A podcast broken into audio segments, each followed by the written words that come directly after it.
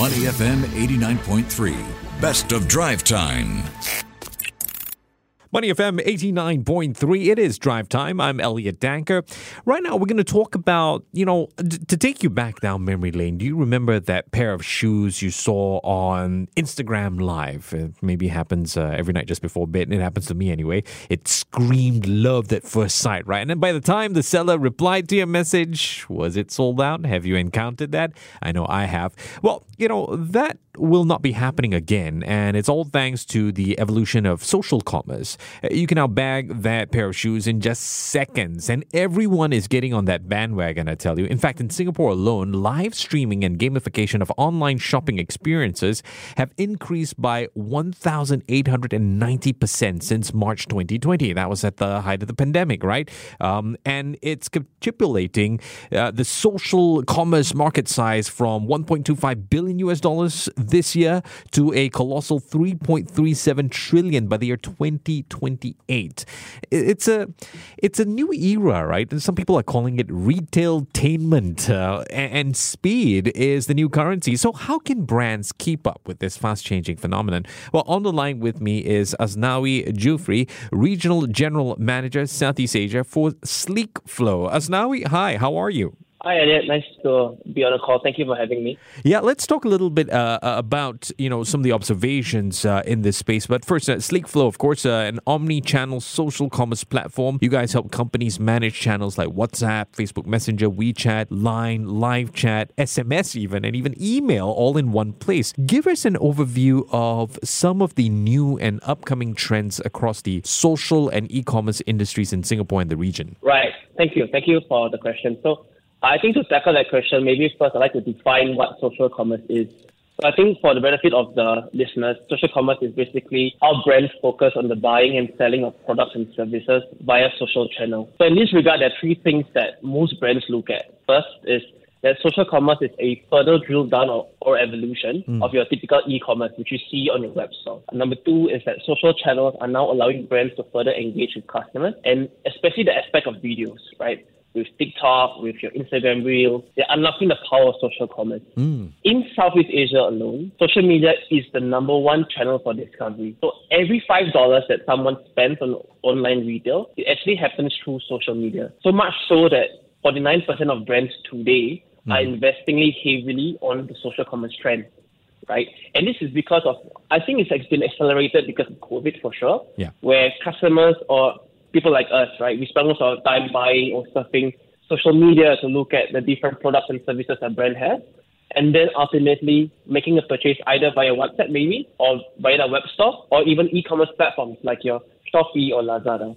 Right? So I think all of these phenomenon, um, things that goes on from the day-to-day occurrences, and of course the ubiquity of WhatsApp chat channels across Southeast Asia, has led to a like you mentioned, a colossal rise or a meteoric rise in the social commerce trend in mm. Singapore as well as Southeast Asia. Yeah, as now you get the feeling that anyone who wants to get into this space, you know, uh, pursue it as a career, uh, it's inevitable that there's going to be an interlink between social platforms and e-commerce. How else do you see this evolution going? Right. So I think besides just on the online and social commerce side, I think one important factor is to also not to discount the offline side right? Okay. So I'll give an example of a home and living brand that is one of our customers. Okay. So it's a expensive um, luxury uh, chair that is B2C and a B2B brand, right? Um, so you will, maybe, for example, it has about 30 outlets in Singapore. So I think you might know what brand I'm talking about. Okay. You go to the outlet, right, mm-hmm. and you try the chair, you try the massage services, and you feel, oh, okay, this is something that is, you know, I'm interested to buy. Okay. But will you really make the purchase there and then? Maybe not. You would then leave the store. Yeah. Right? Yeah. And a lot of times when we leave the store, how do we then contact the person that we've just talked to just a minute ago? And a lot of times what we use is WhatsApp. Mm. Right? And in Singapore, the penetration rate for WhatsApp is 83.2%. So that's like almost 8 out of every 10 customers uses WhatsApp. But the problem with brands is that when we are speaking with the customer or the or the sales assistant using the WhatsApp, a lot of times this data is lost. Okay. It goes to their personal WhatsApp. So what SleekFlow does is that we actually are basically a WhatsApp on steroids, right? We're agnostic to the brands that are using the chat platforms. We integrate everything together And with the interactions that this customer has when they go home, this becomes data for the home and living brand to use this data to do things like automation, to do things like nurturing, to do things like segmentation, broadcasting. We can keep track of all of this. And the sales assistant, together with the HQ for marketing, for example, can collaborate on this particular individual that just visited their outlet maybe yesterday mm. and push them towards the close. Because for most people buying an expensive product that is 8,000 to 10,000, usually you won't buy it, you know, straight away when you go to the store. It takes you up to maybe 27 touches. But the question is, how do you get from the first touch to the 27th touch when you're offline and then moving to online and then from online to offline? So that's a big pie that actually we are starting to tackle at the moment. You, that's a very interesting uh, thing that you bring up uh, because uh, a, I mean, we're quite horrible as humans. We want immediate communication. Gone are the days where you send a message, take your time to reply. Now, as I send you a message or a WhatsApp, reply now. So we've established that that's so important. But you talk about these twenty-seven touches. What's the narrative here? Is is it a constant strategy to turn 27 touches to lesser and lesser and lesser touches? I mean, is there a balance or a fine line that you're looking for here? I think it's more of how do we complement all your ah. channels to enable you to hit that golden maybe 27. Right? Okay. So, for okay. example, even going to the web store, for example, that's one touch. Looking at the ads, that's a second touch. Going to the store, the real physical store, that's a third touch. Mm. Talking to their sales assistant, that's a fourth touch. Going back home, receiving a WhatsApp message that's automated from SleekFlow. That's a six touch. On the seventh touch, maybe I get a campaign, maybe because wow. now it's you know five five five, you know like mm, May is mm, mm. coming up, right? Yeah. That kind of campaign. So all this will contribute. If you look at the sales funnel, right, from top to bottom, it's how it contributes people coming into the funnel, and then how do we push them down the funnel. And what's important here, Elliot, is a lot of times people will drop off from the funnel, yes. meaning to say, yeah, I've spoken with the sales assistant, I'm not interested in that chair. But what happens when I say I'm not interested? How do we push them back into the funnel? Maybe one year's time or two years' time when my old chair has, you know, yeah. it's already spoiled, it's not, no longer working. Yeah. That's an important factor that a lot of brands are looking at. And that's how we can try to minimize the leakages yeah. in the funnel.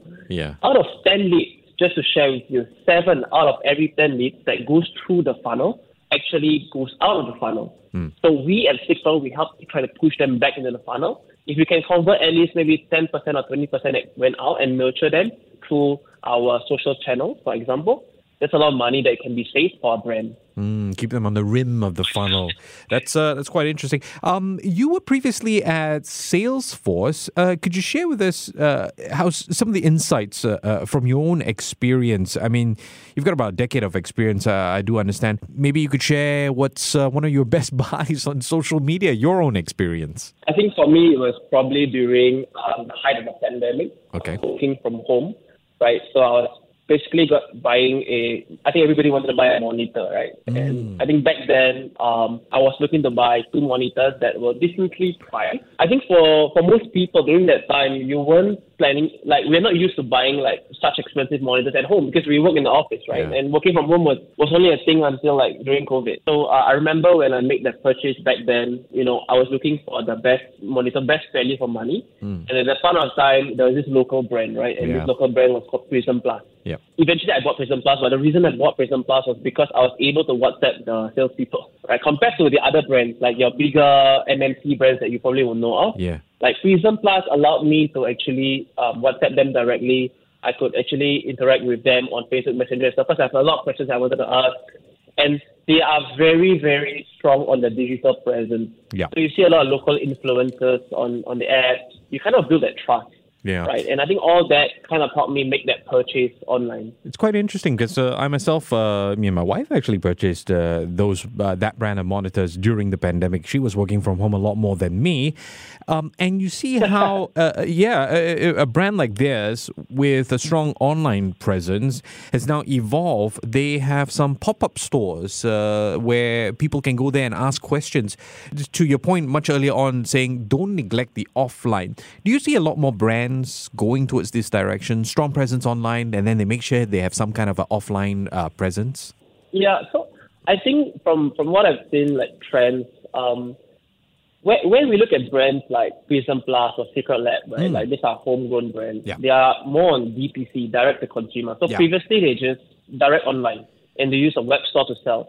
But I think as as a brand grows, you kind of want to see and feel the product, especially for bigger ticket items, right? Okay. Um, other brands like, for example, Omnidesk, like another homegrown brand, Mm. also started from DTC or D2C and then subsequently grew to have a, a retail store. Very lately, another homegrown brand, Sarah, started from DTC or D2C and also now have a retail store as well in Singapore.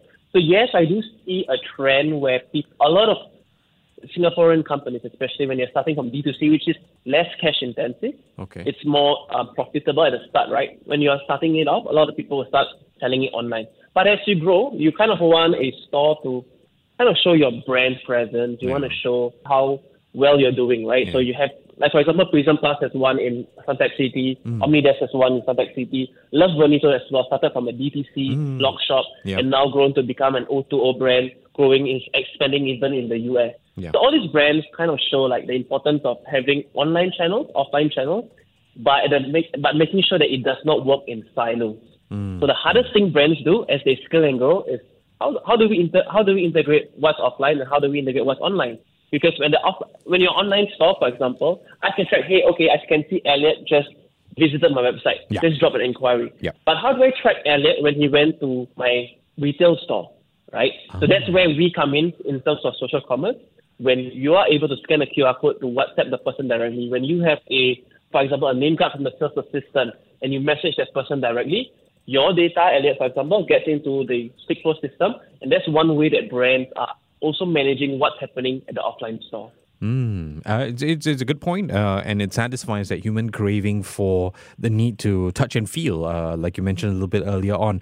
Uh, Asnawi, just just a final thought. I mean, and let's stick with the theme of local brands.